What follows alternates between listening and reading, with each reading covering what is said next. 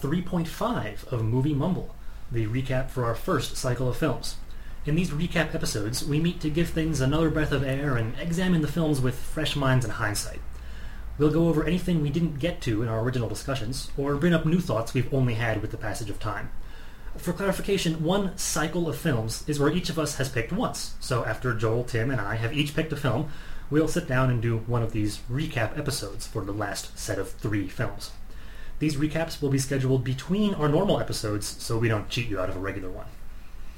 This first cycle, we watched Dragon Lord, a Jackie Chan film from early in his directorial career, The Skycrawlers, a modern sci-fi anime from the man who brought us Ghost in the Shell, and Koyaanisqatsi, Katsi, a visual tone poem constructed across the 70s and 80s, scored by Philip Glass. So, Joel, Tim, what have you been thinking about since we watched these films? Anything new? Put us on the spot. Why don't you? um, I, I I've been thinking specifically with reference to the Jackie Chan films, mm-hmm. since that's the genre and the actor that I've been most familiar with with the stuff that we've watched. Um, and I'm going to do the thing I do every podcast. I'm going to date the podcast. Mm-hmm. Um, recently, we had a trailer come out for The Foreigner, um, which is the latest ah, Jackie Chan yes. film. Pierce Brosnan mm-hmm. and Jackie Chan. Yes. Yeah. It's Jackie Chan versus mm-hmm. James Bond with a little bit of Taken thrown in, and it, it looks incredible. And it, it, it just it really got me thinking about how Jackie has been in a certain role for much of his career, and we're finally getting to a place where he can play a little bit darker.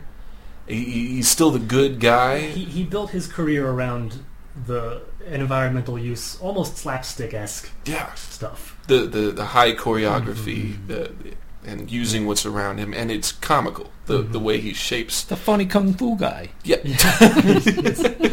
Tim's oh, trying out Tim. a Guido character. There's Tim. like it was in another room. Leeroy Jenkins. He said anything yet. That's his introduction this episode.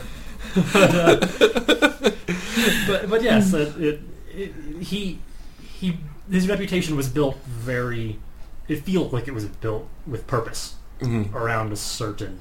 Well, I mean, I've I've seen interviews where he he's said I never wanted to be the the tough guy. I didn't want mm-hmm. people to come up and or, or, see me in a movie and see that's that's this guy's posturing.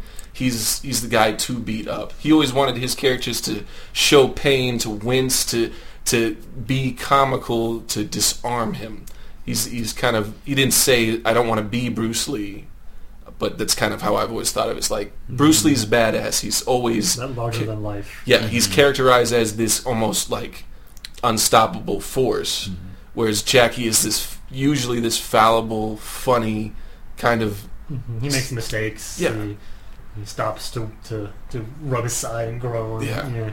There's a humanity injected into them. Yeah, and mm-hmm. and that's something I'm really really excited about seeing him in this role in The Foreigner because I I don't want to give too much away, but in the trailers, kind of implied that well, not implied. It shows that his daughter is murdered in a uh, terrorist attack in um, Britain, and he's trying to go after the bombers, and he ends up butting heads with Pierce Brosnan, who's running like an Interpol office there, mm-hmm.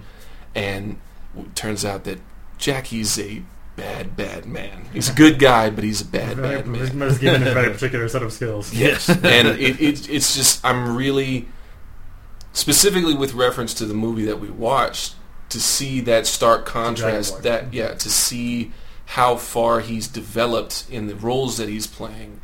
It it, it seems like a natural maturation. Mm-hmm. You know, like he, he, spent a lot of time being that silly, fallible. Mm-hmm kind of familiar presence, and now he can be a little bit more brooding, a little more sure. um, intense. Mm-hmm. I, I want to I point out. I thought a little more about. I said that this that Dragon Lord felt sort of familiar, mm-hmm. American-ish in a lot of ways mm-hmm. in the production and whatnot. I feel like I may have misrepresented Jackie Chan's Western influences would have been more British, not American. That I kept saying American. I sort of, I sort of feel bad, like I sort of it's kind of like Americanized everything. I, hmm. I, just that's where I am. But I thought a little more about the, why the film didn't really feel foreign. hmm And my experience with foreign films is admittedly limited.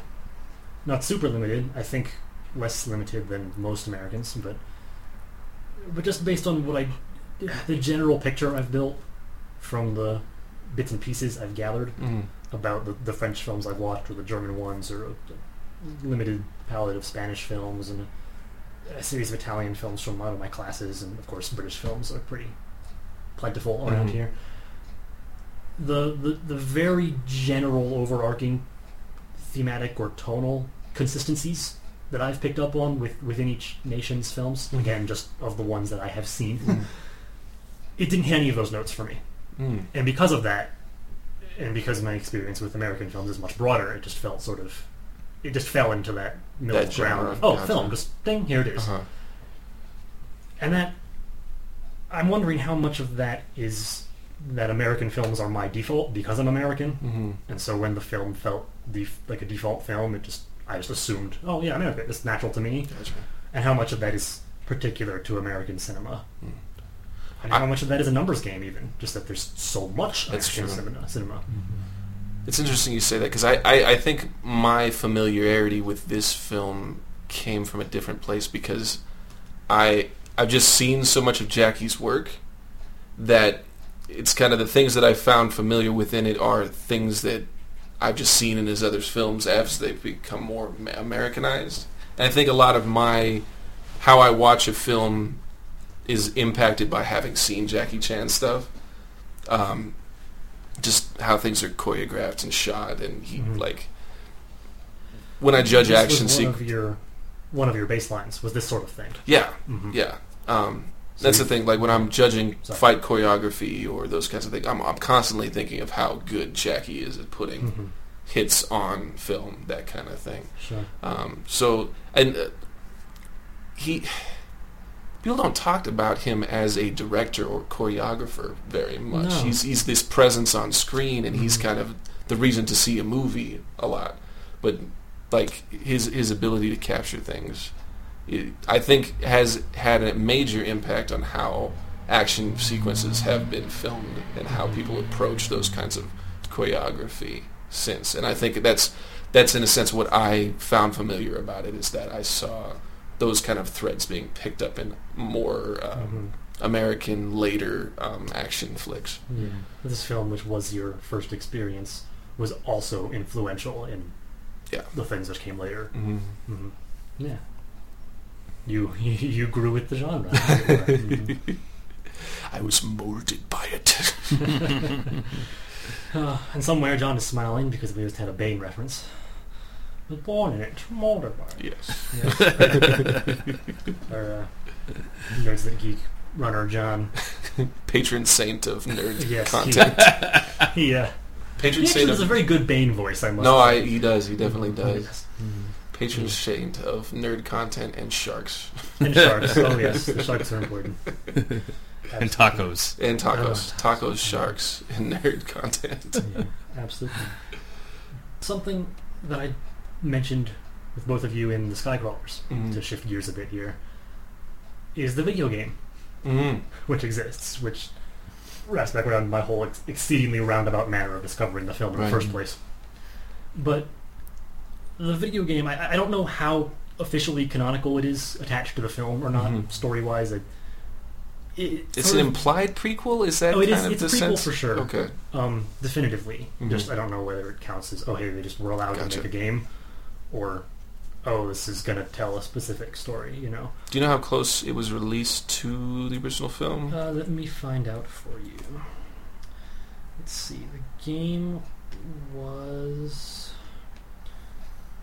released in Japan in 2008, Okay. then 2010 for North America and Europe. It's an interesting delay. Hmm.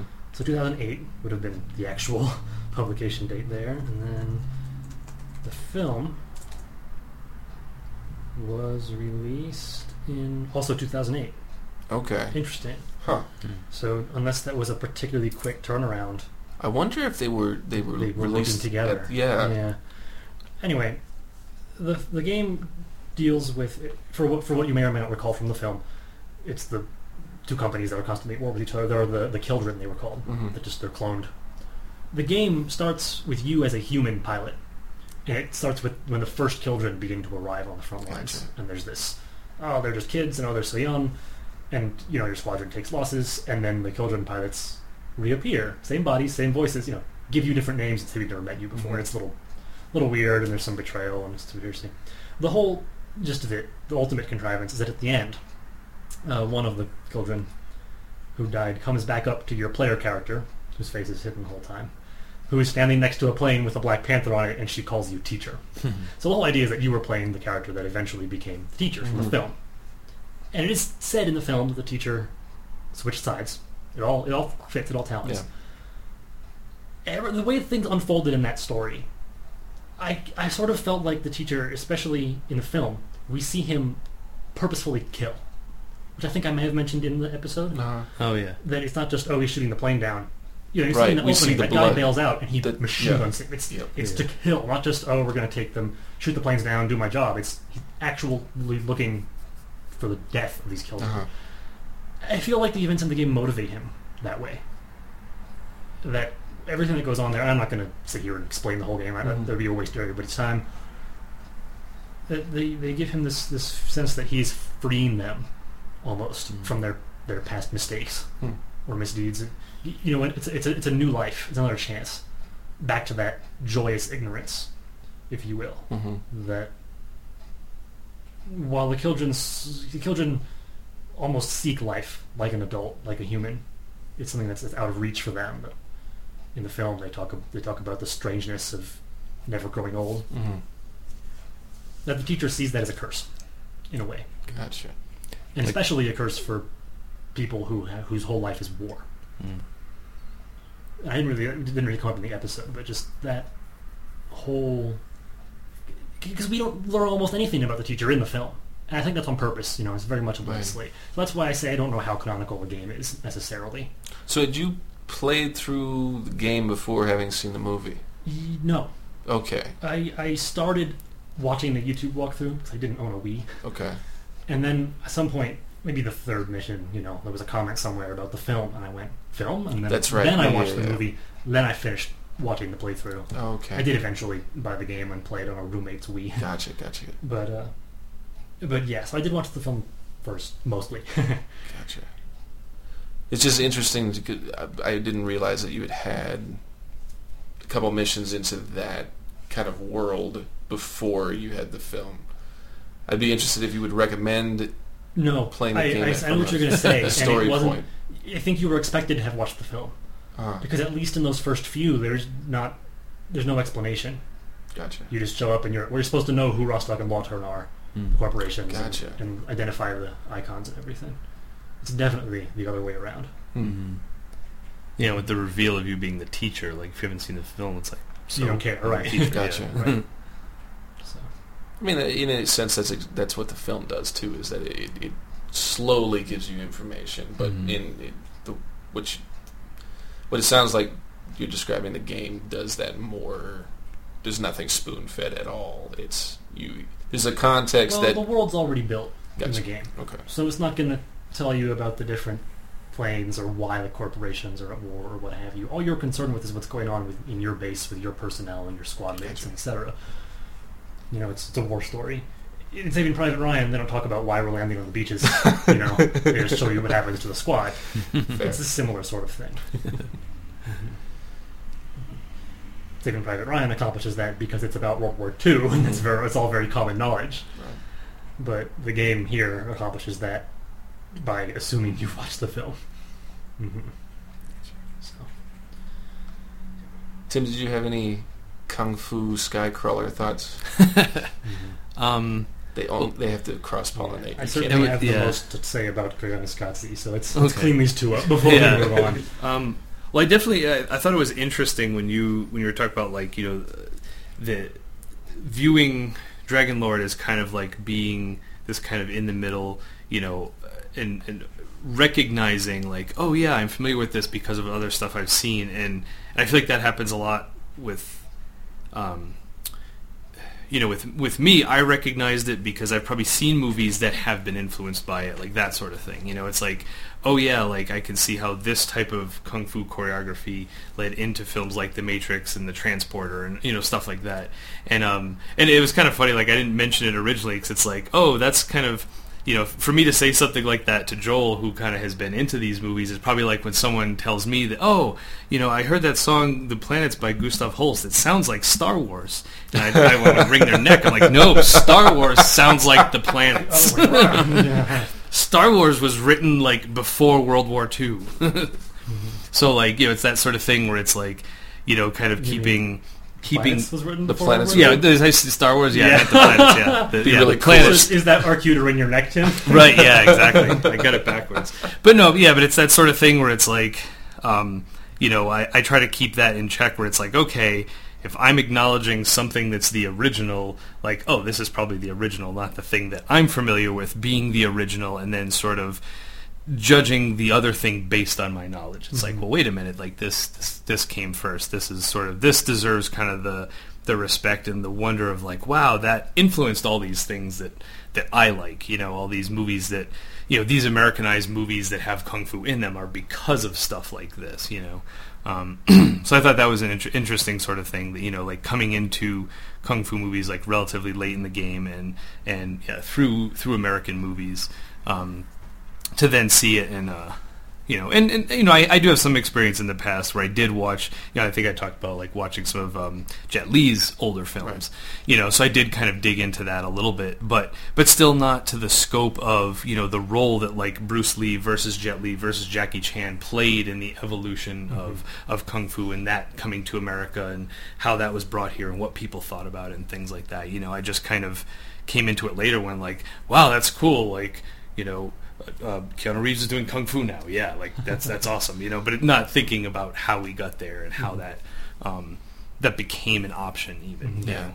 And um, and you know that's just one of the things that I've tried to really focus on and enjoy um, about America that ju- we just rip stuff off from everybody, you know, and like you know, we, you know, we'll just like mercilessly be like, you know, oh yeah, that thing that's really sacred and you know pure to you, I'm taking it and I'm doing what I want with It it. comes, it comes back to the double-edged sword of the melting pot. That Mhm, yeah. brought together, you create wonderful new things, but at the expense of something of the source. Right. hmm and whether one is objectively better than the other or not, and Yeah. you know, etc.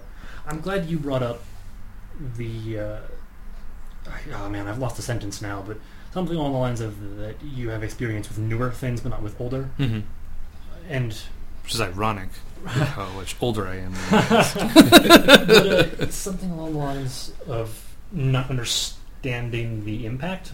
I think you said about the old. well, yeah, yeah, because I didn't know. I, yeah, I didn't know Right. like the history of like Jackie Chan. And, Yes, you don't have and the- the recognition. Yeah, Um, you know, and I know who those people are, and I know that they're responsible. But like how you knew the detail, Joel, about like oh, well, you know, using what's around him and having that sort of more um, realistic, like ooh, this hurt, and I'm not, a, I'm not a superhuman the way you know Bruce Lee might come across. You know, like I didn't know those sort of little details. But you know, looking back, you can see how those little things filter into. You know, like if I watch you know, a, a modern American movie with kung fu in it, you know, you might see all those little, little different aspects that, in different fighters in that film that is influenced by all those different people. Like, oh, you know, this style of fighting is very Bruce Lee, but this uh, style of fighting is very Jet Li, and this, you know, and you know, and that's I think one of the cool things is that, you know, I wonder, you know, and, and, and not to say this is a criticism of them, but like, yeah, if you have a movie that's choreographed by Jackie Chan, you know, how much of it is going to be mostly his style, like even if it's other people fighting, and how much is he really going to try to tap into other other people um, versus it being his own voice. Whereas, you know, sometimes I think that is the advantage of like the melting pot and being detached from it is, well, I've watched all these different kung fu movies by all these different directors and all these different fight choreographers, and I'm going to turn each of them into a different character. You know, and um, you know, I see that happening a lot in the 21st century, and you know, with with music and everything, where um, you know, it's you know, it's it's drawing on the past, but usually to kind of you know, either reference something or, or um, you know, I know this happened a lot in, in Hamilton. Like there were very different styles of rap that were used for different characters.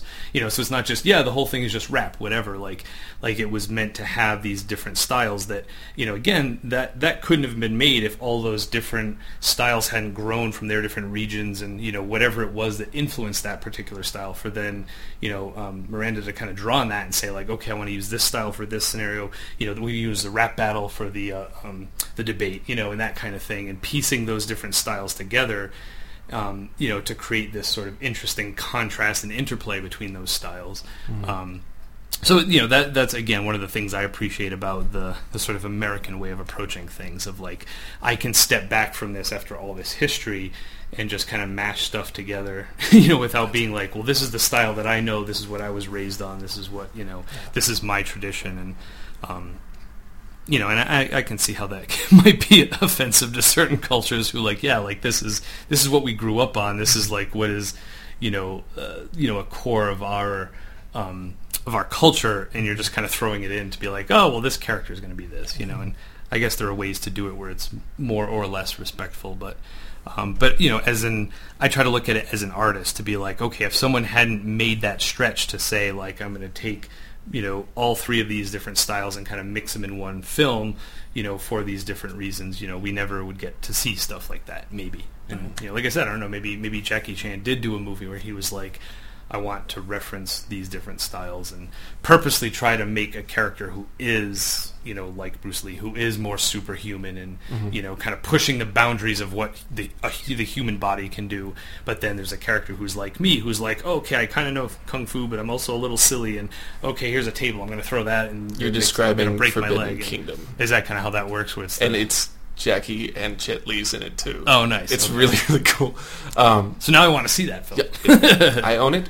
Nice. will watch it at some point. Um, you brought up uh, Keanu Reeves as an example of um, like Western kung fu, and like I don't want you to have any diminished view of him as a kung fu guy because um, I've heard interviews, especially with the uh, in, uh, director of John Wick and John Wick 2 talking about what a beast Keanu is with cho- choreography. Because typically with American actors doing action sequences like that, they're limited to four or five moves in a row before they have to stop, Right. reset, and move to another thing. And Keanu can almost double that. oh wow Like he he's really good with choreography just because they started him with the Matrix and he got really good training really early and just kind of the the like you were saying about um, the influence of those styles kind of amalgamating into something new like gun fu like you would see in uh, uh, Equilibrium. Equilibrium Yeah, or Kata, as they call it. yeah, Yeah. and um, John Wick's a good example of it too. The way he uses his gun and that kind of rigid, uh, well-defined movement. Precise. Yeah, that that is definitely informed by a lot of okay. These are these are traditional forms that we're uh, ad- adding a gun to, and how would that move, and how would The Yeah. philosophy of a martial art. Yeah, Not- definitely. uh, Maybe not philosophy. Maybe that's too too too strong a term. but the respect But for a the lot- some weapon. of the core yeah. aspects. Yeah. Yes, the efficiency of movement, mm-hmm. Yeah. the precision of delivering the strike with the weapon, whether Yeah. it's a staff or a sword or your fist or a gun. Yeah. Mm-hmm. hmm Integrating the basic physical motion concepts. Yeah. Every time Keanu comes up, it makes me happy that John Wick is a thing. yeah. It's, you, you both touched on now. You touched on Tim about their cultural impact to of things that get lost as they become less new Mm-hmm. of the sort that we don't tap into them because we weren't there. It wasn't Mhm. original for us. Or it wasn't attached. One of the first things we saw, and then you also brought up the Matrix, which fits nicely into as an example for me. That I didn't watch the Matrix for a while. It's another another film I was late to the party Mhm. for, along with Lord of the Rings. And, um, I think we've talked about the Matrix and Lord of the Rings and Star Wars in every one episode. yeah.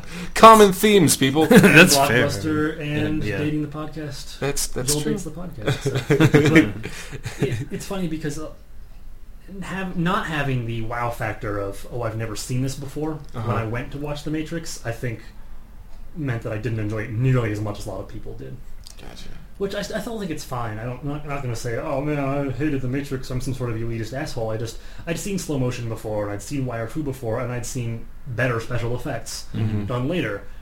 And some of them were influences, things that only came about because of the Matrix. Right. Right. Some of them were things that had happened before the Matrix. The Matrix had popularized or brought to the fore, or just also done, if you will. Mhm. So then when I went to see The Matrix, it had nothing, for me, nothing left to stand on but the story itself and the execution itself, which was fine, but was not mind-blowing. I see. I have this problem a lot lately with things from the 80s. Just because of the people I work with and, and their age. you know, they'll tell me, you know, oh, well, you, this film, this was great, and that film, and there's, there's this huge list of films that are all older than I am, Hmm. that if I were to make a similar list of films from when I was growing up, it could be just as long. But even now, there are some of them that I would show to you guys and say, you won't like this as much as I did Mhm. because of the age and the time that's passed, hmm and just the way the world's changed, the way you think. And the people I talk to who recommend all these 80s films don't seem to, it never crosses their minds. Gotcha. So they keep going, this is great, and that is great, and that. And I'll watch some of them sometimes and go, oh, okay. I- Again, nothing. Sorry, Joel. I- No, no, no. Nothing about the execution was bad. Oh man, what a piss poor film. You know, these people need to be fired. Nothing, nothing like that. I'm not saying they didn't do good work Right. or like, oh, they don't deserve to be paid. Nothing like that. Just that a lot of things without the time period that they're in. I don't even want to say they don't age well. That's too strong a term. Just that things that are your first first exposure somehow, or just when you're interested in something Yeah. there's a, a personal atmosphere to that.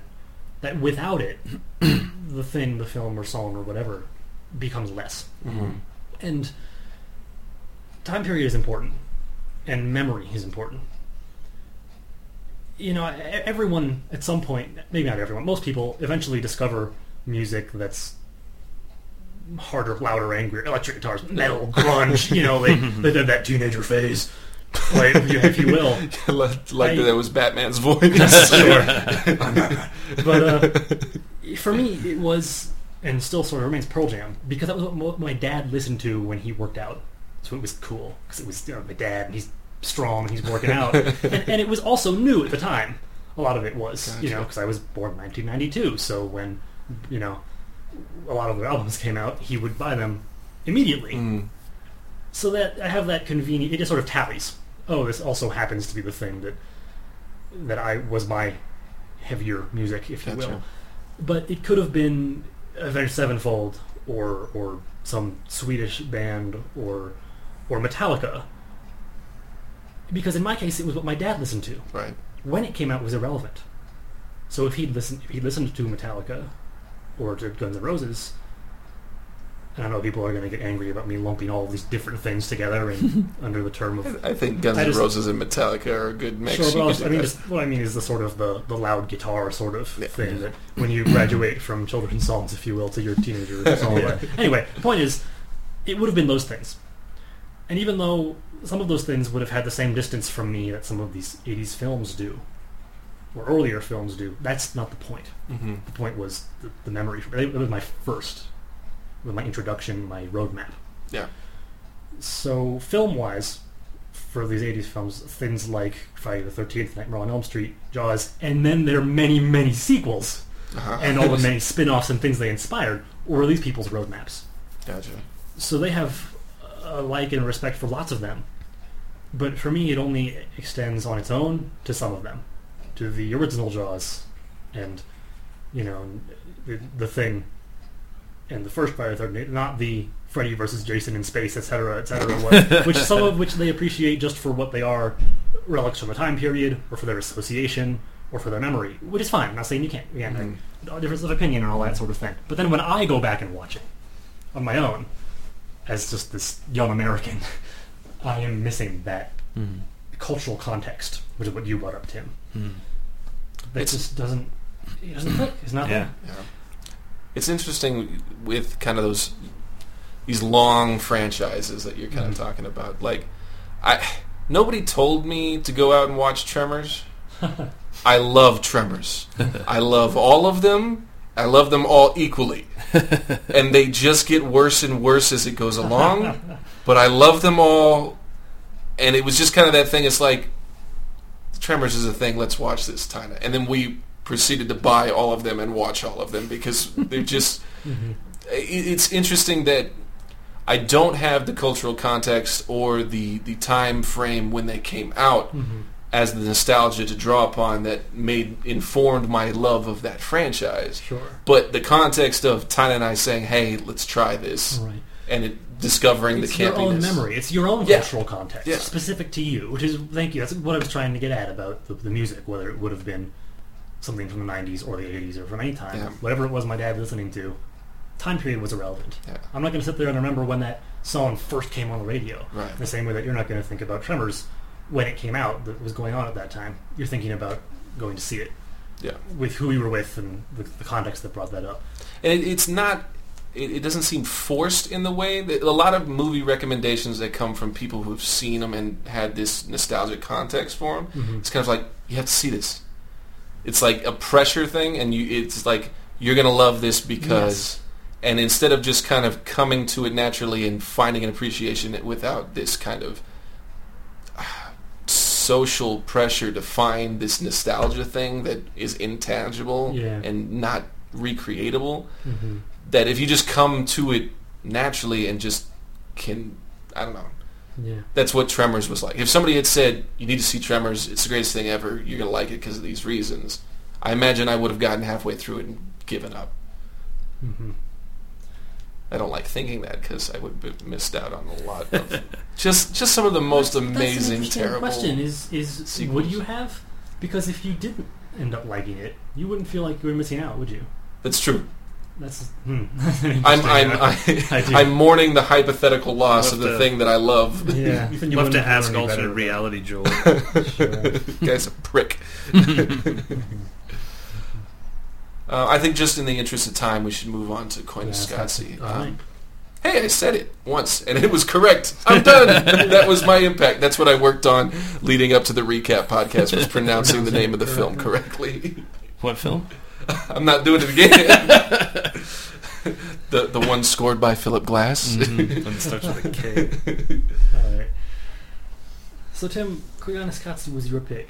Has watching it with us, and then the subsequent discussion, changed anything? Brought anything new up? In the meantime, anything you wish you could have said to us, Um, or wish we had noticed, or anything like that? I- No, because I mean, I that's one of the things I think that I dig about it is it. I think it has a point, but the point's like vague enough where you know it's not like oh, but did you get this subtle reference to this one event that happened at this one time? You know, it's kind of more just like like I'm to bombard bombard you with these images and you know as long as you're seeing them like you're you're seeing what I'm saying with these images you know and um, you know, and also that um, I don't know if I said this last time, but one of the uh, one of the things I really dug about it is it reminded me of, of meditation. You know, and there's um, you know a lot of things that, that kind of remind me of that. And you know, when I went, when I went through a period of new age stuff, and you know, was trying to meditate and you know, it was really hard in the beginning because I'm trying to like, okay, I'm supposed to stay focused and think about another, you know,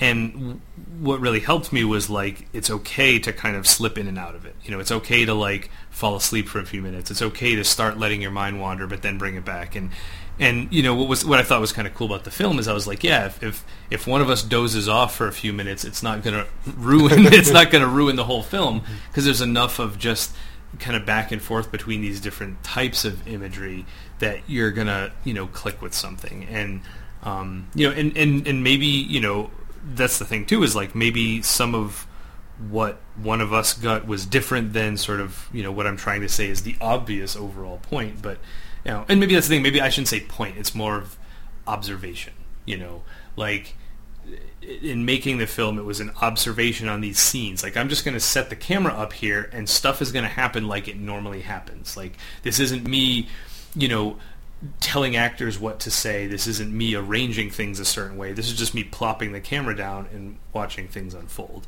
So, you know, so in that sense, like, I mean, granted, choosing what to film, you know, is is more of the choice of the director and kind of steering you in one direction. But it's not altered in the sense that you know it's like oh hey uh, we got to find 50 act- actors to walk up an escalator constantly. Let's let's pay people to do that. It's like that that shit was happening 24 7 whether he was there or not you know?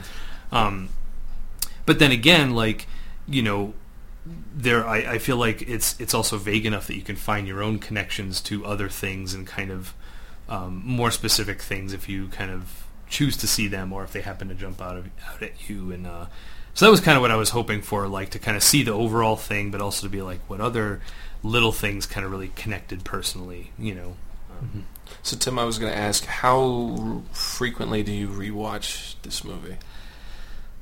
Oh, that's a good question. Um, let's see. I don't think I had watched it since I moved here, so before 2011, probably.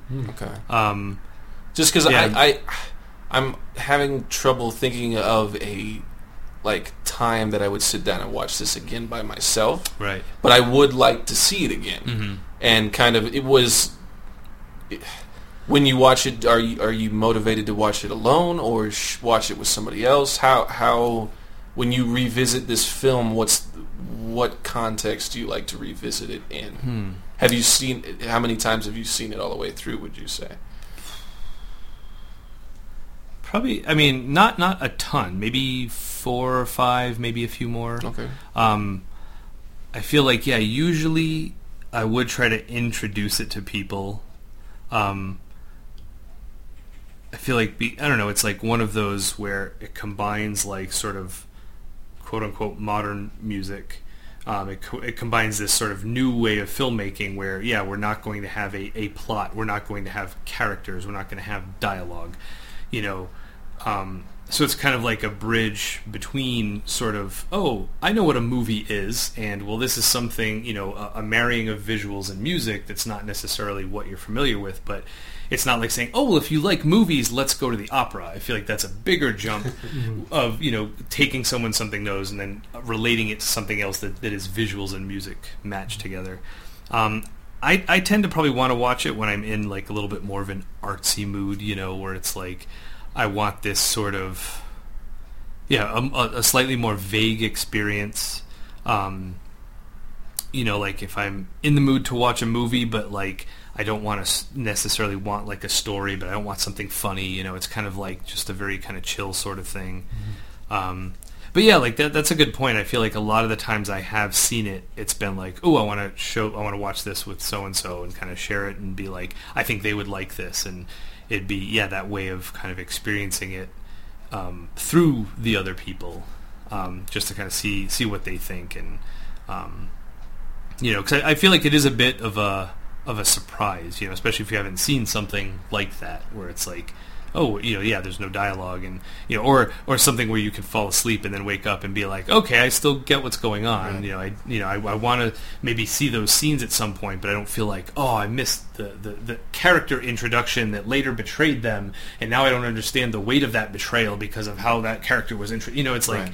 it's you know, it's just kind of like it's it's it's more like looking at a painting almost, you know, like Right. you're you're you're watching a film which exists in the fourth dimension of time, but it's almost kind of pulling you back into the third dimension of just space, you know, where you're just sitting there looking at space and it's timeless.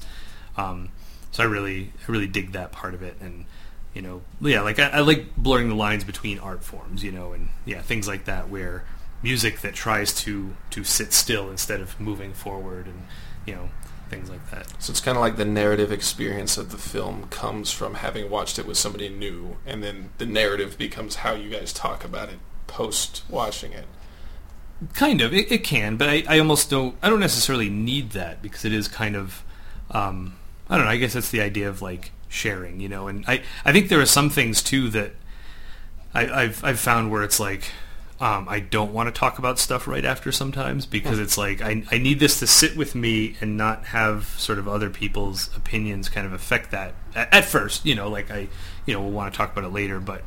Um, so it's not necessarily like I, I, I hope that I when I do watch it with someone, I'm not putting the pressure of tell me what you thought of it, you know, and, and kind of you know making them kind of break out of whatever you know gears are still turning in their their own head. Um, but you know, it's I I feel like I do I do want to share the things that I feel like made some sort of even subtle impact on me, and be like maybe these would impact other people in a in a similar way, um, and they may not have known about this thing, you know, and um, you know, and I for a while I felt like that with the Matrix, but I, I get what you're saying too because I realized that part of why I love that film and I know that I can't necessarily recreate this for other people is that it was the first film that like blew my mind, you know, which I know isn't saying much like now looking back on it and be like, oh, I've seen all these other films and it's like, yeah, but back in the late Yeah, doesn't take 1900s, away any you of the know, impact. like- yeah, doesn't take away any of the impact that there are have been better things since. That's what we're Mhm. saying about it's what was first. yeah, That's what's important. yeah. But I mean, but, but like you will never have that impact because you it's not your first movie Yeah, that not from the your, Matrix. your, no, from something your else. mind. Right, Yes. right. So, Yeah. and that's that's sort of what I understand too. Is like I don't expect people to have that that same reaction. But, but I mean, and that's what's kind of cool about a movie like Koyaanisqatsi because unless you've seen a lot of movies like it, that may be your first. That may be this kind of like connection that's now made, and you know, oh, I want to see other stuff like that, or or yeah, there is nothing exactly like that, or I want to see the other parts of the trilogy, you know, which um, I I don't think are as good um, but I also haven't seen them as often. Um, I think I've seen each of them. I think I saw part two twice and part three only once. Um, I've definitely only seen the third one once. mhm. It's it's yeah, it's a lot harder to watch, obviously, but um, Does it have a Casino Royale Quantum of Solace thing where if you watch them back to back, it's better? Two and three? um, well, uh, in, in my impression, That's two- a loaded question showing my opinion of certain Bond Yeah. films. Mm. We'll get That's, to that that's later. for next episode. Yeah, yeah, yeah. Bond is the next episode. Um, I mean, one of the things about part two, which was, was I forget the Powaqqatsi, I think, um, which is life in transition. I Oh, there's there's sequels to this. yeah, Yes. yeah. I didn't. Were Oh, you I were didn't talking know about the that. Matrix. No, I'm I was sorry. talking about the Matrix. I'm I was admittedly shocked, Joel, when you said you don't you've seen the third one at Right. all. I was Oh, like, no, you I- did that in- wait, wait, but you didn't tell us. We only watched Yeah. I would have had a lot more to talk about had I seen. Sure, you're- I didn't know that there were there there was a trilogy. Yeah, Powaqqatsi Powaqqatsi and and Naqoyqatsi, which uh, yeah, so Powaqqatsi is life in transition. So it's kind of got this like, you know, instead of out of balance, it's like oh, it's a transition. It's transitioning towards something. And there's a lot. There are a lot more scenes of of people doing things. Um, so it, it kind of reminded me like they took a portion of Koyaanisqatsi and then just stretched that out into a, its own film. I You know, kind of people doing repetitive things. Huh. From what I remember, you didn't get as much of like, well, here's beautiful nature and scenery, and then here's people doing things. It was like mostly people doing things and kind of showing, I think, maybe like sort of the progression of culture and the types of repetitive things that we do. Um, Naqoyqatsi, which is life at war or life of war.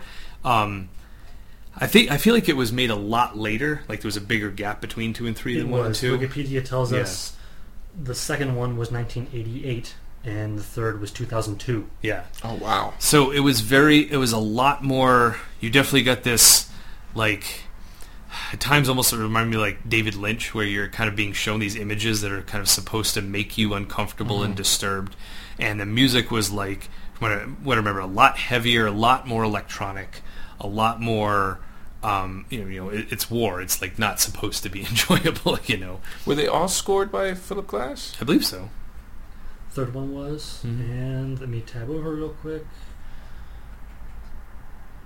Mm, yes, also. Wow. Yeah. Yeah. So yes. Sorry, I, I was just so used to us talking about the Matrix. Yeah, I just yeah, no. assumed that that's where we That's were going. that's my bad. we can So- t- yeah talk about the Matrix sequel some other time. if we had a camera when Joel. You would have all seen my eyes just expand about ten times in size when Joel said he'd seen Yeah, the I've third seen the third one. Holy Oh. shit! Yeah. so Scott, you said you had the most to say about this one. Um, Uh, sure, I'm. Say all the things. say all the I things mean, now. We, we probably don't have time. I, I want to mention the subtitling for sure because we talked about subtitling in the podcast. Yep. Then we packed up all our stuff Like, and then never checked the checked to subtitles what the subtitles were. because I- We were watching it for think like ages. Speculating about oh, are the subtitles So- this? Is it for the hearing impaired? It turns out there the are no vision of- you know. subtitles in the sense that the film is not subtitled all the way through. We mentioned music notes or Right. audio descriptors. None of no, that. none of None that. of that. The only options are French and Spanish. There's no English. because it's only for the text which appears on the screen at the end. The accommodation is not for the deaf community; it is for foreign languages. The bit at the end where they display the definition of mm-hmm. Koyaanisqatsi, that is what are displayed in Spanish or in French. Well, that's it. but that is really interesting because, as I, I think I mentioned during the episode, the, the sound is essentially half the film Yeah. because there's no dialogue hmm to take in. The sound itself, the what, the hearing, if you will, is about half the experience of the film. hmm So not having that, and then also not having any kind of description of that to, to say that you're deaf and you're reading, you know, instead of having the usual door slams or gunshot goes off or Mhm. whatever other Mhm. descriptors might be in there. There's nothing. We kind of just become this the visual cacophony. which I think just it's a completely different film. Yeah. It has to be right by Mhm. inherently. And then I guess if you were, if you were say deaf and you were living without sound at all, it wouldn't be any more unusual a film, I think, than for the rest of us. That's interesting. because Yeah. it's it's still you, know, you come from different baselines and starting points. Right. Mm. But regardless, it just it would be such a completely different experience. And I wonder whether they didn't try to do that because it was the 80s and no one thought to, or not even because it was the 80s, just in general because no one thought to. Maybe Mhm. dialogue was the only thing that was ever subtitled at the time. I don't know, or because there was a conscious decision that taking the audio and reducing it to written word would change the experience. That's interesting. I have to wonder what was going on there. Thought process. I'm sure that's one of those things. Like if the director hadn't thought of it, he would claim it as, "Oh, yep, that works." I do that a lot. well, and again, because of the time period, like we didn't have DVDs where you could turn subtitles on and Right. off. It wouldn't be So- an option in the theater or that kind of thing. Right. I mean, unless they, you know, someone specifically requested, you know, a, a hearing impaired version and said, okay, I want you to add, you know, descriptions of what's going on to this, but it wouldn't have been, yeah, something that's like, oh yeah, it's an option. Let's throw that in there with the other options that we have. It's like, no, this is your VHS tape, and that's all it does. Yeah. Or don't some TVs? I guess you would have. It would have to be programmed modern, into it. Even Yeah. yeah.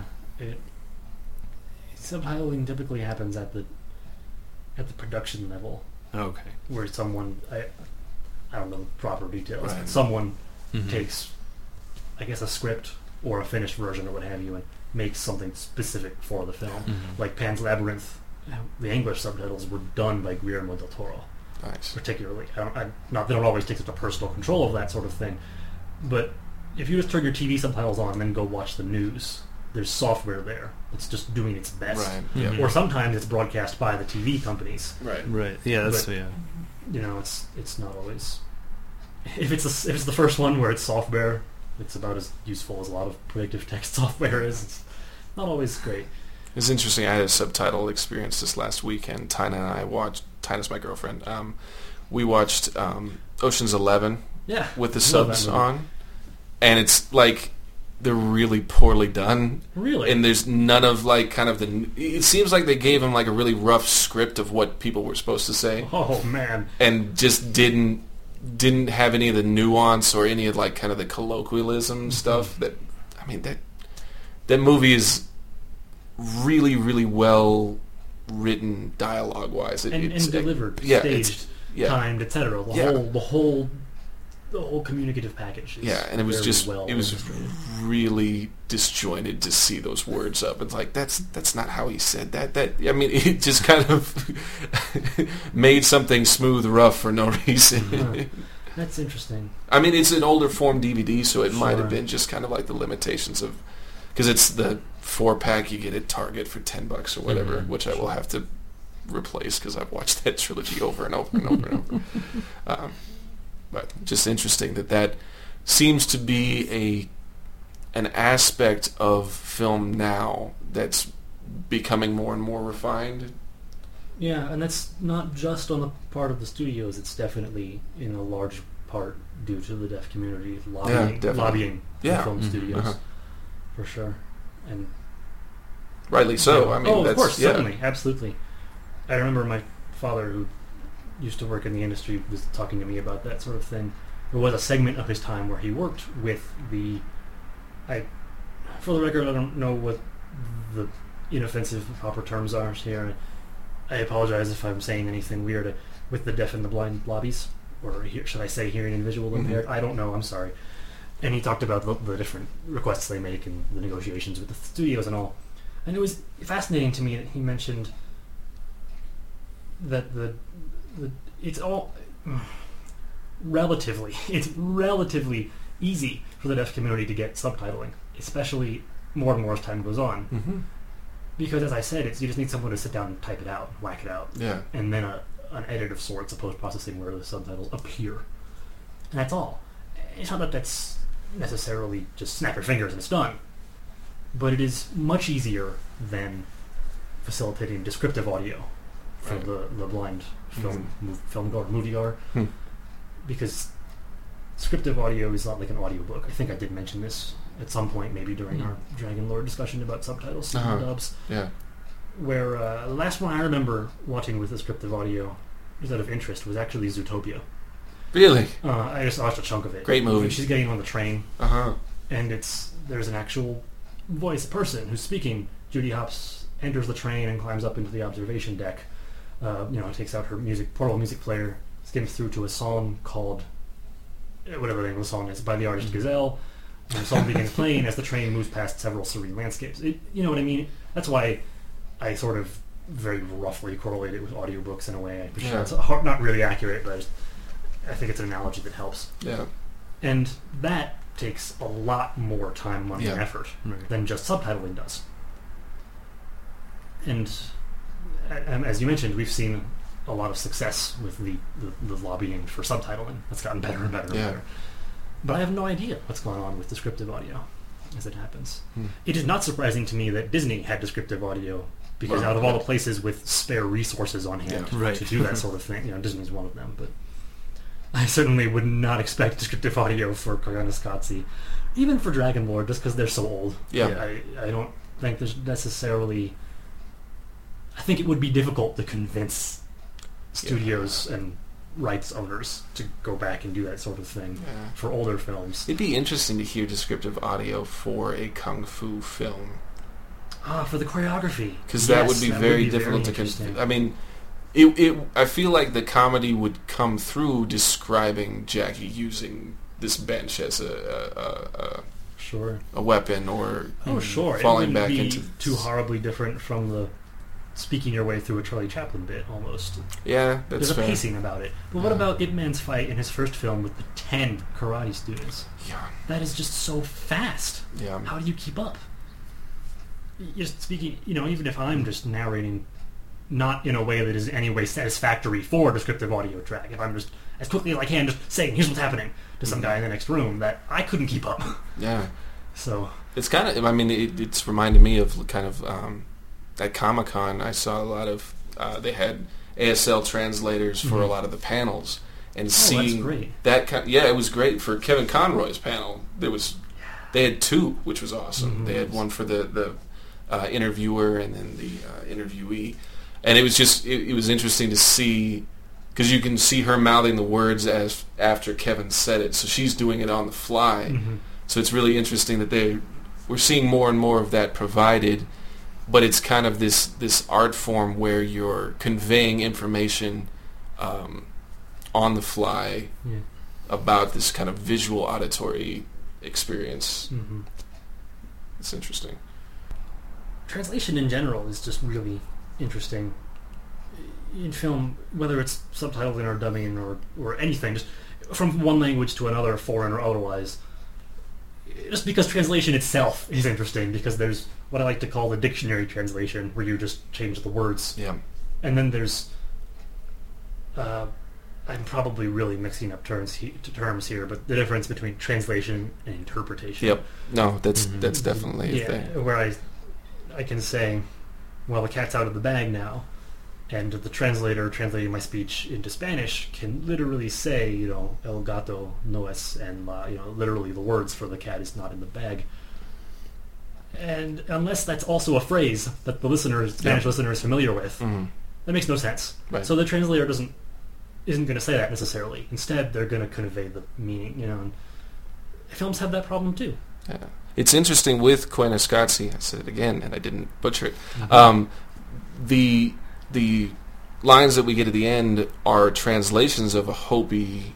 Oh yeah, So what we're seeing is in fact How a translating. Factory was that translated? Right, and we then don't know. when with the subtitles, are they translating the English Oh, or are they translating Hopi? It's a very int- like That's a the good point, conveying meaning across these three languages, right? Because Mhm. that's that's how they presented it.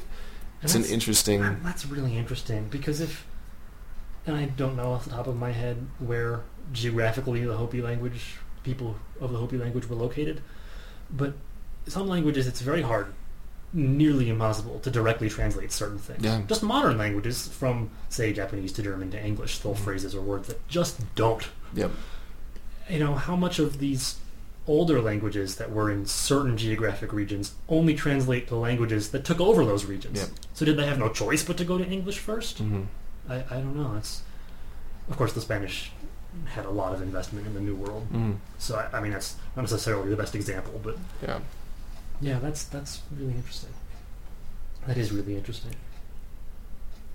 I just I, I still feel kind of dumb that we didn't even check the subtitle menu until we packed everything up. Because it would have been so simple to just hit the button again and go, oh, so we just checked the subtitles and yada yada. Nope. So Instead it ignore- oh, it's in the bag. Whatever. We'll cover it in the recap. and that's the thing we we're typing away looking at Wikipedia and IMDb for clarifying details and the, the This was sitting in the in the player.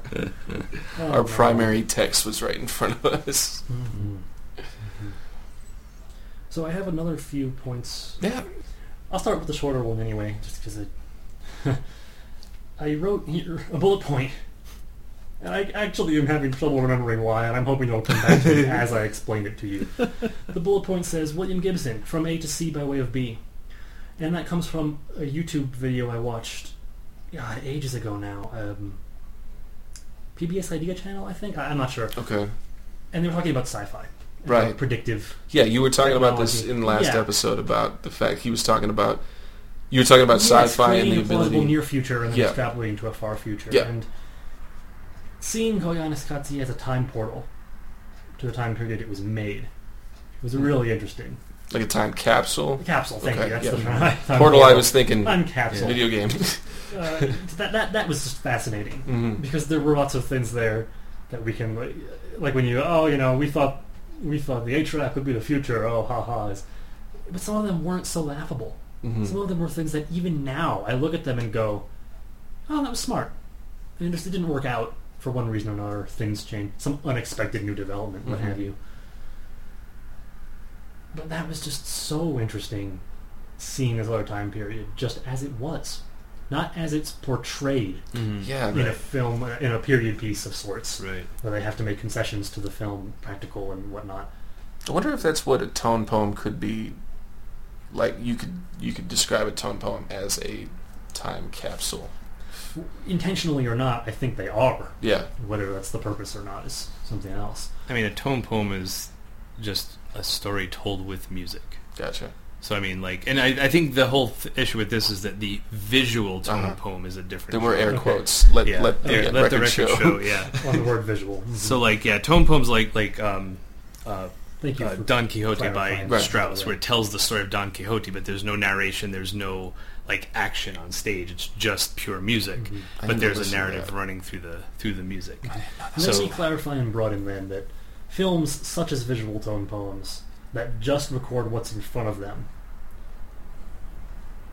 I, I don't know if I want to include documentaries in that. Yeah, that's It's they- difficult they- to yeah. remain hands off. Correct. even if you intend to. Films like this, where it's a, here's a camera, it's going to sit here, it's going to film what happens in front of it. Yeah. End of sentence. Whether they're visual tone poems or not, Yeah. whatever the intention is, films of that kind, again, whatever their purpose was or wasn't, become time capsules hmm of themselves. It's something that strikes me every so often when I see an older film that so many things that were predicted, personal communicators or touchscreens or what have you, Star Trek. Sure. A, a lot of yes, exactly. A lot of things. I've lost it now. I can't remember. But Sorry. Yeah. no, no, I, not not because of you. I just it's gone. I, was it wireless? No one quite predicted how few wires we'd have in our lives. That's true. That a lot of things, the wires Yeah. were just integrated or hidden or gone away. Yeah. For Even a lot of science fiction lot of- predictors. modern furniture still pre- presumes upon the wire. Sure. I'm thinking about desks that like have Oh, these yeah. built-in things. Right. That, Yeah. And we all we always constantly go, oh well, that'll be gone in ten years. yeah. Even if there's a- um, I mean, as we're speaking, my, my laptop is plugged into the wall. when we said, okay, this is a laptop, you'll be able to use it forever. It Yeah. lasts Mm. for an hour and a half. And that that was what really struck me about the extrapolating the far future based on a plausible near future. Sometimes there are things that are just so completely against expectations that it entirely shifts what's plausible and what isn't. And watching Koyaanisqatsi was really revealing about Mm. that, about what we thought was plausible at the time.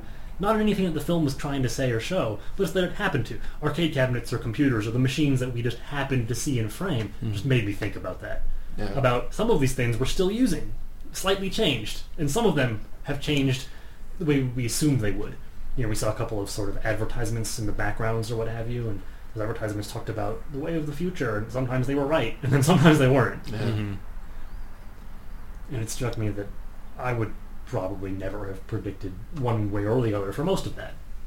You know, the things that a lot of people like to talk about the 50s. Oh, you know, oh yes, the, the World's Fair sort of voice about the home of the future. surprising to me as much how much we got right is as surprising as how much we got wrong. Mhm.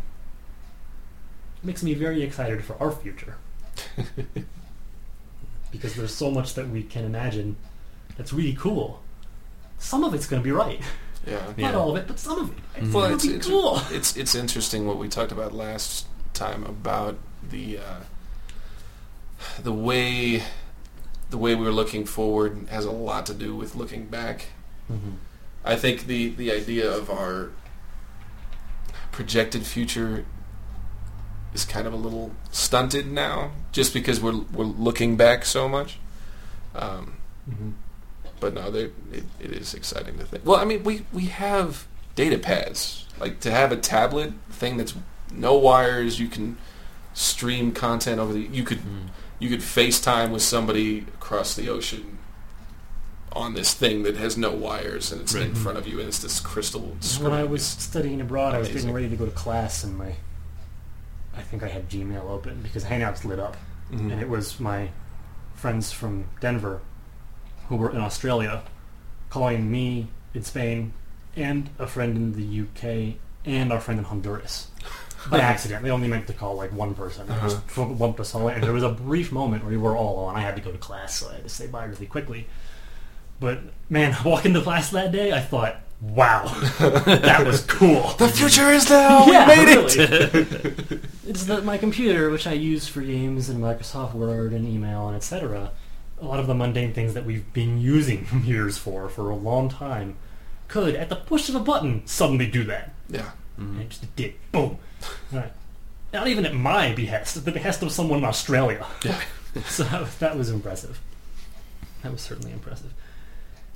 The other thing, I, last thing I have written down on my little notes of things, notes that I've been keeping since we finished the episode, was something you touched on a little bit today again, Tim. And this could be about everything here, but Koyaanisqatsi in particular brought it up. I have this written in quotes. I'm pretty sure you're the one, Tim, who said it last episode. The, the, the phrase of art as a mirror where you see yourself in it. Well, my follow-up was, how much control does the creator have then over his art? Death of the author, man. We're that's saying- my response to that. yeah, we're saying what, what the art is and what it means and whatnot, because Koyaanisqatsi particularly seems intended to change based on the viewer. But we are meant to have a part of it. Hmm. But you could argue that other things change just as much, even when that wasn't necessarily the intention. Oh yeah. You know, if a paint a painter makes a painting, and they want to convey something particular, there's no guarantee that all people who see their painting are Right. gonna feel that. Right. And it's interesting you had talked about last, uh, Tim, about Philip Glass's minimalist, not agenda, and he would probably like dislike me calling him a minimalist, Right. but the idea that it's music for music's sake, right? Uh, well, that, that's I mean, that, the term for that is more absolute music. Okay. Like Mozart, unless you're talking about his operas, a lot of that with like a symphony is absolute music. It's like not meant to tell a story. It's meant to be like here are a bunch of notes interacting in rhythms and harmony, and you're going to recognize this later, and we're going to do this in a different key. So it's it's all about the structure of the music. Um, but not as opposed to something like um, yeah like a tone poem where it's like this piece of music by itself is supposed to tell the story of Don Quixote. Um, That's Strauss, you said. I believe so. I'm like 99% sure. I might yeah. I'm looking at that Um, up later. yeah. um, but um, but yeah, I mean, I think, and it's one of those things. Uh, I think the the the creator can try to have the artist can try to have control over that in terms of studying like psychology and understanding like these types of sounds will probably make people feel a certain way. But i think a lot of that also has to do with their previous experiences. Um, you know, like if, and, and I've seen this happen with, with a lot of people where, you know, they might listen to something by Mozart and they will start telling their own story. Like my mother's done this before where she's like, oh, he lost his dog and now he's sad, but oh, he went looking in the woods and now he found his dog so he's happy. And it's like, Mozart did not intend any of that. Mm-hmm. Like he was sitting there at the piano just being like, hey, look how good I am. I can write all this stuff and okay, I'm bored with this. Let me do something new, you know, but, you know, that that's sort of the I think the great thing about art. And it took me a while as a composer to accept that too. It's like, no, I want people to get it. I want them to get what I'm trying to say. And you know, maturity comes and you're like, that's not my job. You know, my my job is to create a mirror for them to see themselves in. And uh, there's an amazing speech in uh, at the end of the Fountainhead um, where Howard Roark is he's on trial and he's I forget what, what kind of sets this up, but he's basically Every saying, episode, I keep track of the people I've alienated by admitting the things I've watched or read. "Oh, You just you just toss the Fountainhead in there. Welcome to the club, Tim. Thank you. see, I, I, I mean, Sorry, please continue. I'm Yeah. still Feature me as the universal. Fountainhead. well, see, see, here's what I want to know too. A bunch of people who are very against Ayn Rand, like how much of her stuff have you actually read? That's that's one of the things I want to ask people when Uh, they Tim's immediately you out, have that reaction of like, oh, blah blah blah, and they, they immediately associate her with a Send certain your group of angry people, letters and and they, mail bombs to the address But- one two three four. This is Tim's address. totally legit street, but not uh, avenue. Dot Avenue.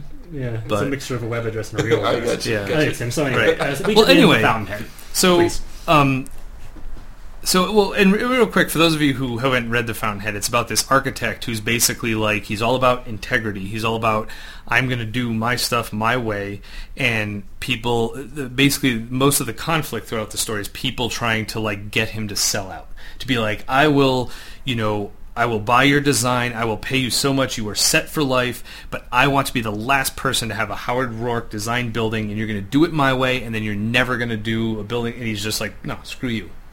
Like, no, I'm not. I'm, I do things my way, and that, and he ends up working in like a rock quarry when he's not making money as an architect because rather than sell out and do architecture the way that will make him more successful, he sticks to his guns on how he wants to do it, mm-hmm. and you know does other jobs. Which you know for for a long time he's been like an inspiration of mine. Of like yes, integrity, and I'm now like I'm screw screw it. I will gladly sell out if you want to hire me to write stupid jingles and give me money for it. I will fucking do it. I have lost all sense of pride. But anyway, there's this great speech at the end where he's he's basically. Would you work at Blockbuster again if you? Had I would to? love to work at Blockbuster. All right. so there's, there's this speech where he's basically saying how you know if I enjoy a piece of music by a composer, I don't enjoy that piece of music because I told that composer how I want him to write it. I enjoy it because he wrote that the way you know he felt it should be written. And if he had been influenced by any other things, I may not like that piece of music because it's not what it ended up being because he wrote it the way he wanted to write it. And I don't mean to be so gender specific. It was just the way he was saying. He was referring to a composer as as a he, but it could be mm-hmm. a- any Right, the you know, the gender, sex, you know, whatever. Any composer, any artist who creates something. Kang and Kodos from The Simpsons. Right? The two aliens. Yeah, yeah, The yeah, Simpsons, yeah. Kang and Kodos. No, all right. Yeah, but th- th- yeah. So so References you know, have fallen flat this episode. Just add another tick to that box. Scott two, everybody else zero. hey, I'm doing better than usual. so anyway, the- uh, so so yeah. that- So that It's almost like Yeah. a happening upon the artwork instead of kind of like these are the parameters under which you are going to appreciate this thing because Right. you've orchestrated it that way. It's here's this thing that exists separate from the we've consumer. come back to the idea that the way we naturally encounter things adds value to them. Yeah. Which you were talking about before about Mhm. my attachment to Pearl Jam because my dad listened to it. Right. My lack of attachment to some of the '80s films that get recommended because I don't have the the discovery. You you said about something about the way we come into them hmm because they existed in themselves right, without our influence yeah. is important. Gives Mhm. value. And th- I mean, and actually, ooh, this might be Like this that. this topic might come back if we ever watch the the, the, the film Pollock, the uh, the film about the When bio, bio, we when watch you're right Pollock. when we watch Pollock is you know without giving too much away, but it goes into how when he started being observed and they were making documentaries about him painting and they started like dictating like no stand over here more. Oh wait do some over here. I want to get a shot of this over here. And it started like ruining him. Like it would like the the paintings weren't the same. They they were more forced because he wasn't doing what he felt like he should be doing and expressing himself. It was being dictated by this director. Right. and um, you know so so it's that sort of thing. The the integrity of just you know Different you input gets different output. yeah. Yeah. hmm You know, and that the whole with the, the quantum physics thing with the the observer, you know, like Schrodinger's cat could be part of that. You know, like you know, if the cat, what if it's up to the cat to decide whether he's dead or not? you know, like you know, um, that no, that's not a good comparison. Never mind. But um, Well, no, it's it's the idea that something observed is automatically influenced by the right. fact that it's the being observing observed. Yeah. alters the thing. Yes. The act of so yes, it was a good comparison. Yes, indeed, and But, we uh, observed it, so yes. it was worth observing. right. But so yeah, so that's that's that, like I said, that's been a long. There's just a Scott's whole brain conversation exploded just again. melted my brain. Uh, It's like something in college. I, I took a lot of philosophy courses in my undergrad that because explains so much. oh, it does. but I, I got into a very heated argument with Zeke, who's another contributing writer on Nerds That Geek. Um, I I was insisting on the fact that because a salt shaker had a perspective from which it could perceive things, it was as likely that it could that I was perceiving it. And I'm going to cut this because it's not palatable at all. I thought what you were going to say is, is a salt shaker still a salt shaker if you fill it with pepper? I'm gonna go. but it's got an S on it. You can you can tell by the I'm whole gonna- configuration. I'm gonna go get a, one of the bottles of liquor from my kitchen. And you stop me when that sentence makes sense. Okay? Just I'm going to try and dig myself out of this philosophical hole that I've dug us. Just the idea that an object with potential for perception is as likely to perceive as me talking about it. Because I can't perceive things from the perspective of a salt shaker doesn't mean that it's not perceiving things. Just because Oh. we can't Occupy we that can't- space. Just because we can't experience that perceptive perception firsthand I feel like this Doesn't needs a lot more like illicit substances to exist. be. right? Just because I can never be my dog and experience his life doesn't mean the dog doesn't have life Correct. and experience. Yeah. Okay. Yeah. It's Is it's a very it's it's a Rene Descartes idea that Is it like a fancy way of saying just because we can't Descartes- see wind doesn't course. mean that wind doesn't exist? Are you quoting know, Small like- Soldiers right now? Maybe. because that's amazing. Small Soldiers I is have, amazing. I have seen that film. um, Sorry, I I took us on a really trippy dippy place. I'm going through my new wave era. yeah. Wibbly wobbly, timey wimey. She's gonna be a girl. Oh yes, The doctor is gonna be mm. female. Joel just dated the podcast again. Finally, it's a good thing to date it. It's I- been I- too long. yeah. I will not disagree with that at all. In fact, I will agree. People listening to this from years from now will be like, yeah, the past five to seven. They've have all women." been Yeah, women. like, what are you talking about? BBC erased the tapes of the old ones again. that old joke of like bullet points of years. You know, it says like, "When's our next presidential election?" 2020. I this was from like ten years ago that I saw it. I just remember the years were roughly. Anyway, 2020. You know, first, you know, whatever, female president. 20. Uh, 24. I can add. I swear. 2024. You know, uh, first. You know, mixed race. 2020. Whatever. You know, first this, first openly gay, first robot, and then it jumps to like 3250. First boring white guy in forever. like, it's just same thing with the, with the doctor. It'll be like, what women doctor? That's not unusual. I mean, we're we're our own time capsule. Yeah, remember when that was a thing that you had to get excited about when it's like, oh my god, for the first time in a long time, it hasn't been a white dude. Like, that's yeah, it's, it's sad that that's like dating stuff. I mean, I guess it's like any time capsule. Like you could look back and be like, wow, like this is this is all we had at this point. But damn it, we had it. What a cultural wasteland that was. Damn if we didn't love it. I did recall a couple days ago those time capsules you may or may not have done in school where you're Uh-huh. all supposed to contribute stuff and they bury them somewhere. Yeah. I can't remember how many of those I may or may not have participated in, Uh-huh. where they may or may not have been buried, when they were supposed to be dug up. right. I don't know if I'll be contacted or if I'll have to like read my local paper, assuming it still exists when they dig the thing up. I don't know. I just those were supposed to be this big deal, and I. No, It's these things that they would end up excavating when they've tore down the school to build something else. Yeah. Like it never. Uh, there was just such a belief in longevity at that point. You know, it's like this school is going to stand forever, and in 20 years we're going to pull this up, and it's going to be significant. Because, you, in some places really don't have the money. They're going to have no choice but to use that school for a hundred years. Right. but, That's um, fair. That's fair. But I just wonder now how much of that was for the students. Yeah, it's give just that this hope and placebo. that beautiful perspective Right. of the future. They didn't even was- bury it; they just put it in storage somewhere. Yeah. It's- it's- I think there's a mul- I think there are a multitude of Simpsons jokes regarding those sorts of things. I mean, you know, yeah, you can't really tell the kids the truth. Twenty years from now, someone's going to think all this garbage is stupid. and you know that person? It's going to be you. it's going to be your kid, and they're gonna be like, "Dad, you're, when you were a kid, it was everything you hold in your hands is the next Zune, guys. all right? oh, it's the next underappreciated Shots fired. No, Shots fired in the a war that that's long over. appreciates it now, even though it's gone. That's what we mean. We tell the kids it's going to be like the Zune.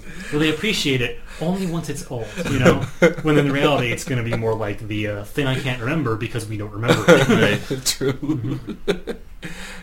Poor Zune. Poor Macintosh. No, not Macintosh. it would have been Microsoft. Yeah. Thank You, you. you know what I wonder too?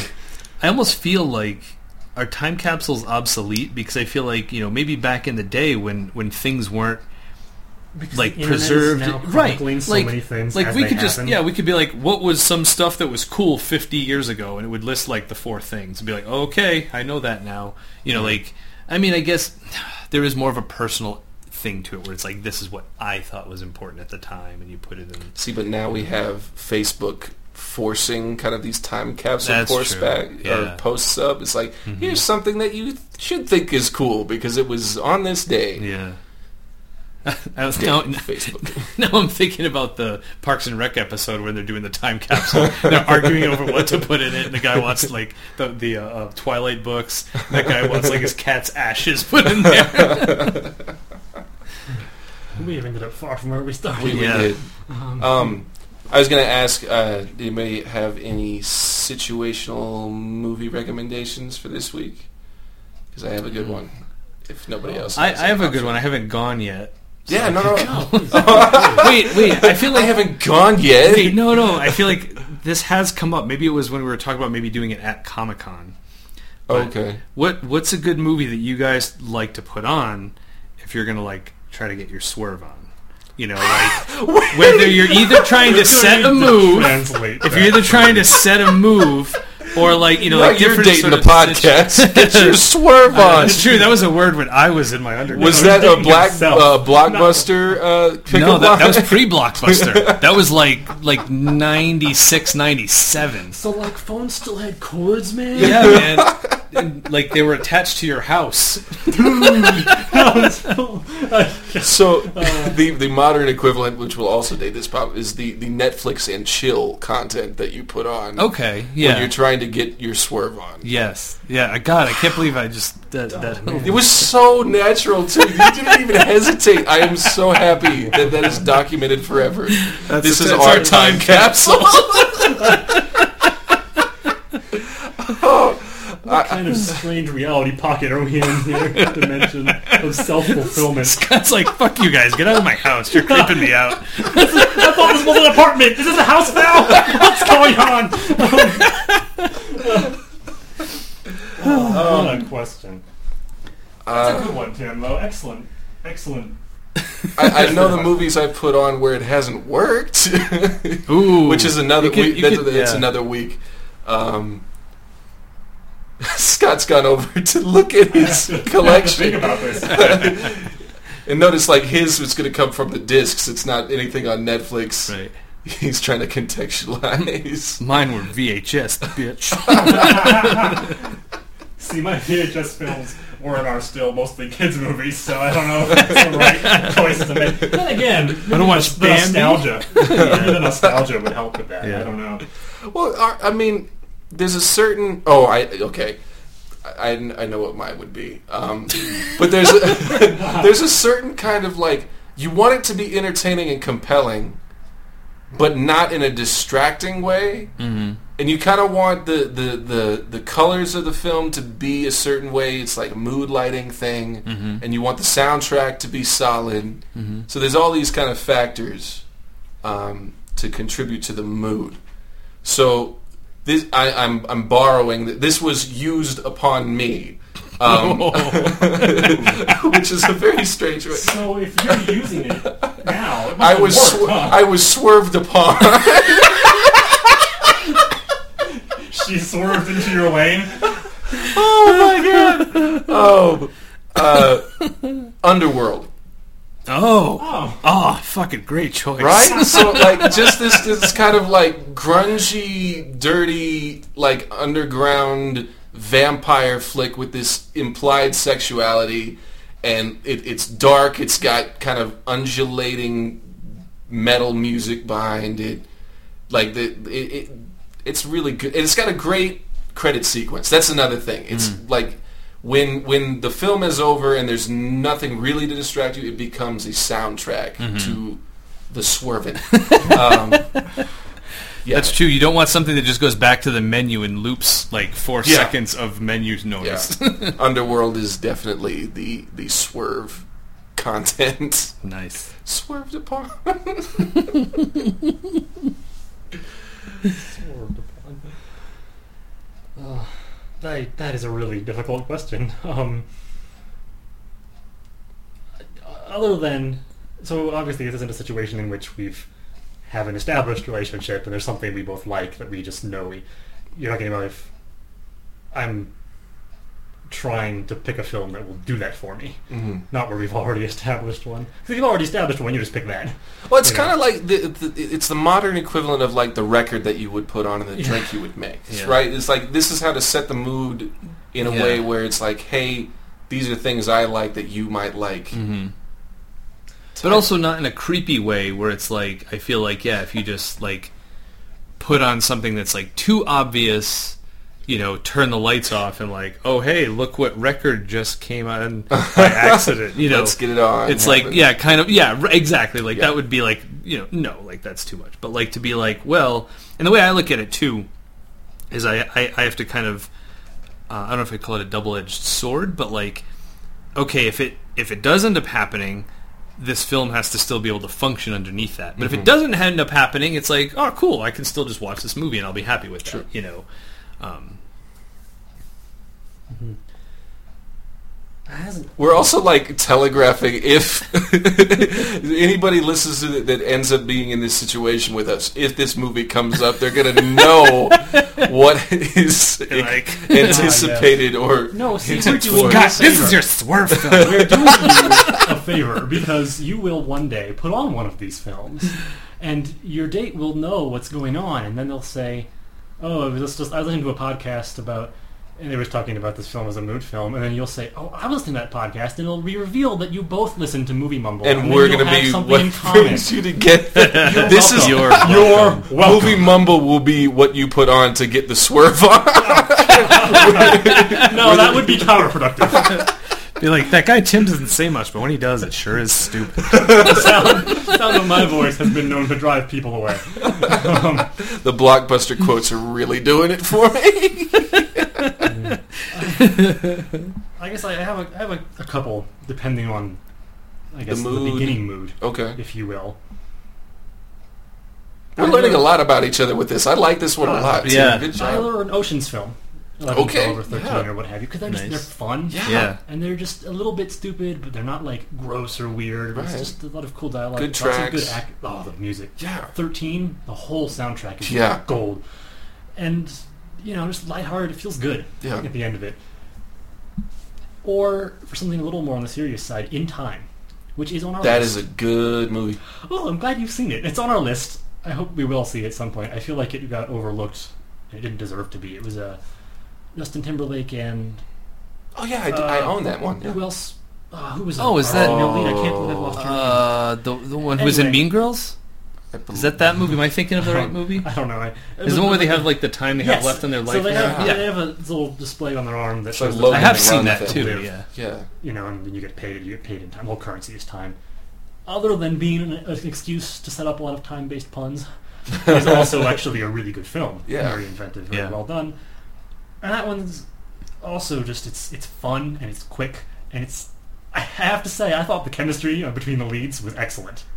I mean, it's always It good to have some of- JT in the mix. Oh, sure, Yeah. but it's sort of a Bonnie and Clyde almost. Yeah. Sort of, you know, Need to watch that heart, again. you know, heart rate increasing, Yeah. you know, uh, lip biting sort of chemistry that just felt comfortable, Yeah. not forced or unforced or whatever. It just felt right.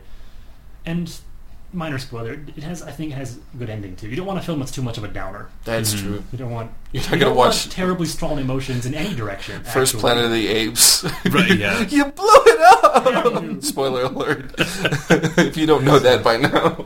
So, so yeah. I No, think- those are good. Those- I, Tim. I have, although I have had uh, Rent used on me. Ooh. Ooh. How did that go? I, I Let's kill dogs for money.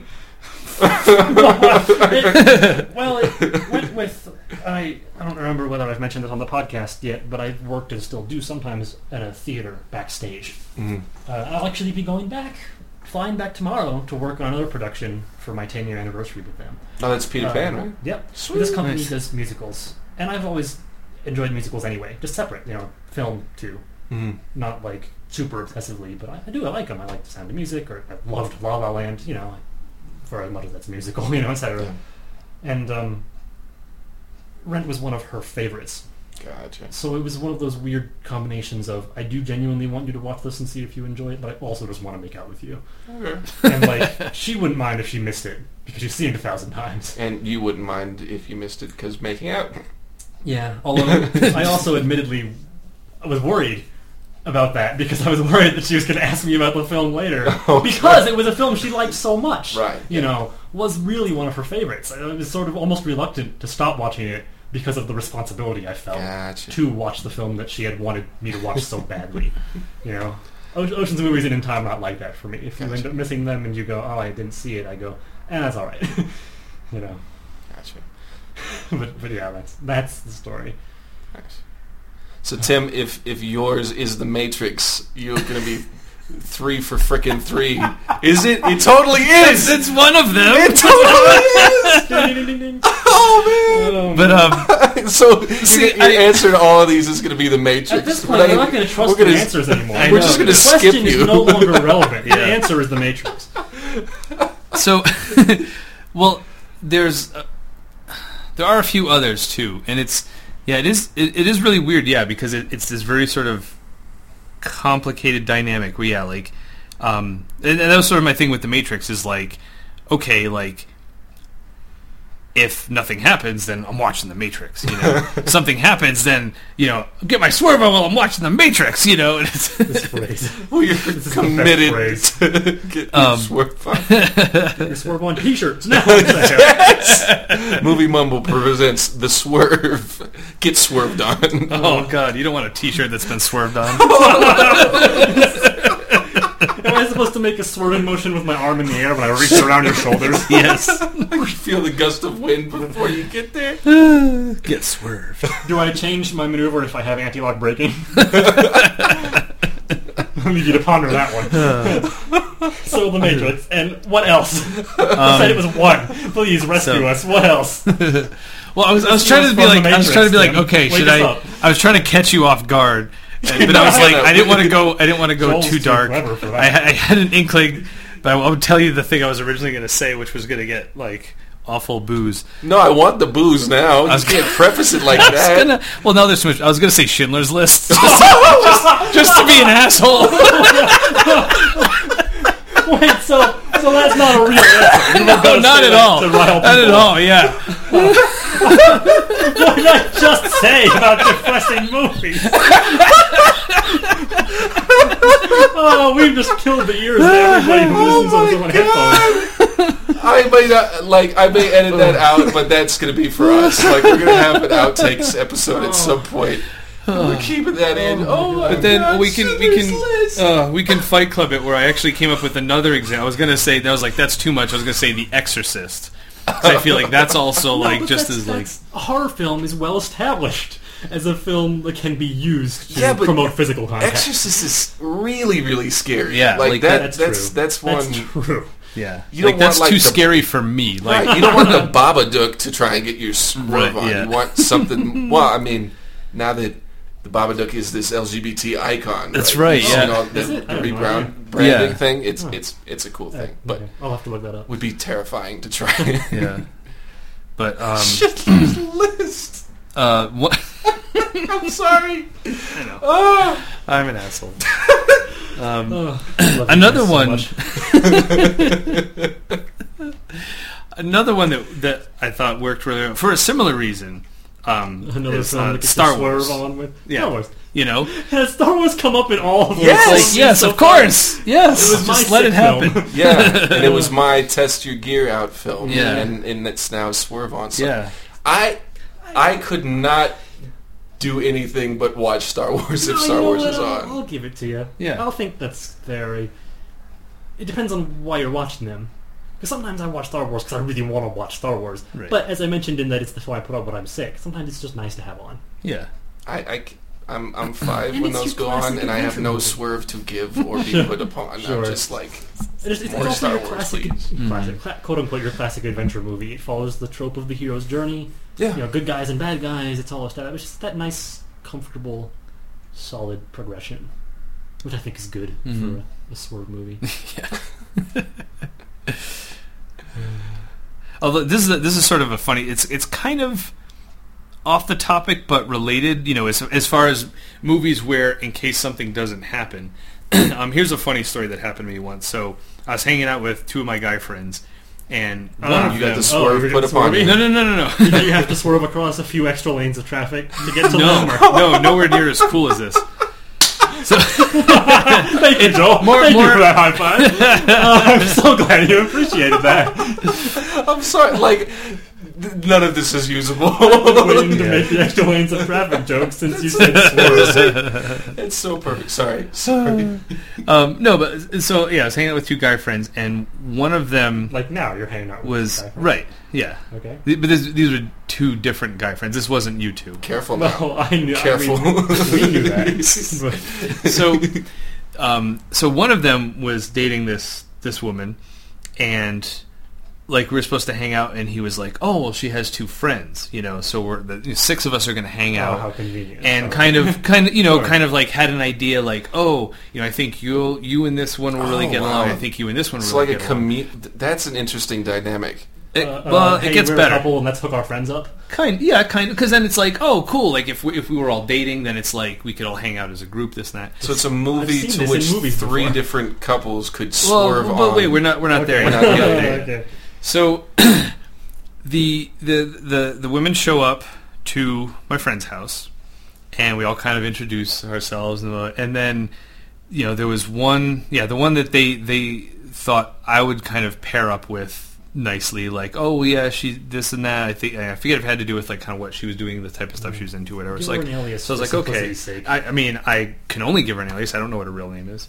Um, let's call her. Wait, let's she call gave her- a fake wait. name? Let's You call know- her Janet. Well, no, so, well, you'll know in a minute. Oh, okay. so like So we're 15, not 15 minutes. Her and the person and them. You know. Yeah. Yeah. Okay. So. So like 15 minutes into this, she's like, "Guys, I'm not feeling good, so I'm just gonna go home." So Oh. she leaves, and it's Bummer. me and my three guy friends, and then two women.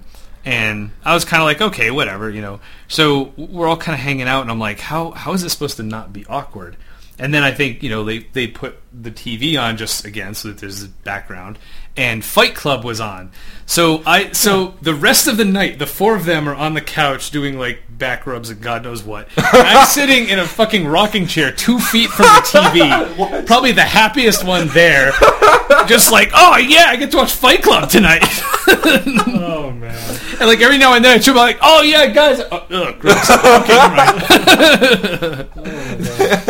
Oh, So that's a special movies to put on when two of your friends are hooking up, Right. And, And, you, you need know- something to distract you. and there's no swerve. But but it was just funny that it was like you know it wasn't even like well this is a consolation prize. It's like oh man this this evening almost turned out even better than I thought it was going to. You know and and it's you know uh, so yeah that but but the reason I said that as a special case is I, I don't think I would ever put Fight Club on with that intention. that's yeah. you know Yeah, Um, it's, a That's little, gotta- it's a little too intense. It's yeah. got a good soundtrack though. that's true. That would be a good.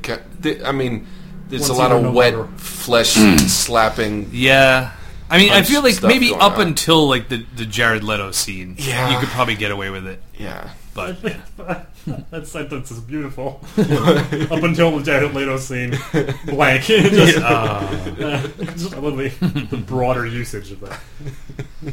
Oh, now you've got me thinking about Suicide Squad, and now I'm disappointed. Oh man. Oh, See, That's for another time, for sure. now I need to rewatch Fight Club because I'll feel better about myself in context of Joker portrayals. Mhm.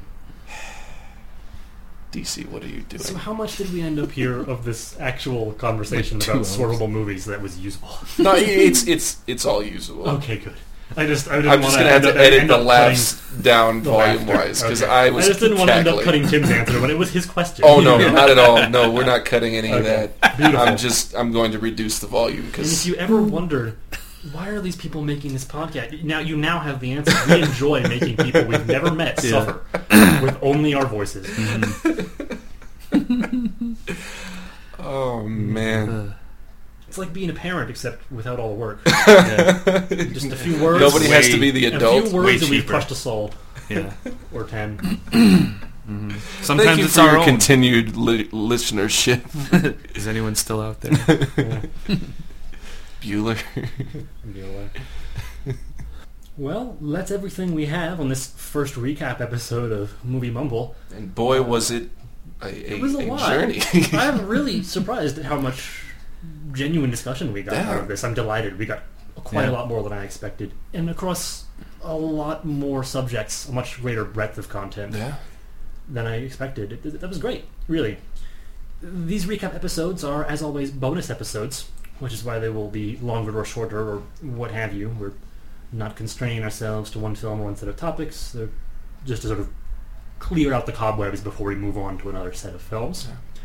Because they are bonuses, they are releasing, as this one did, halfway between two of our normal releases. We will return to normal Movie Mumble as scheduled. We're not cheating anybody out of anything, not making you wait for another episode if you really hate these these uh, recaps. Uh, that will be the beginning of our second cycle.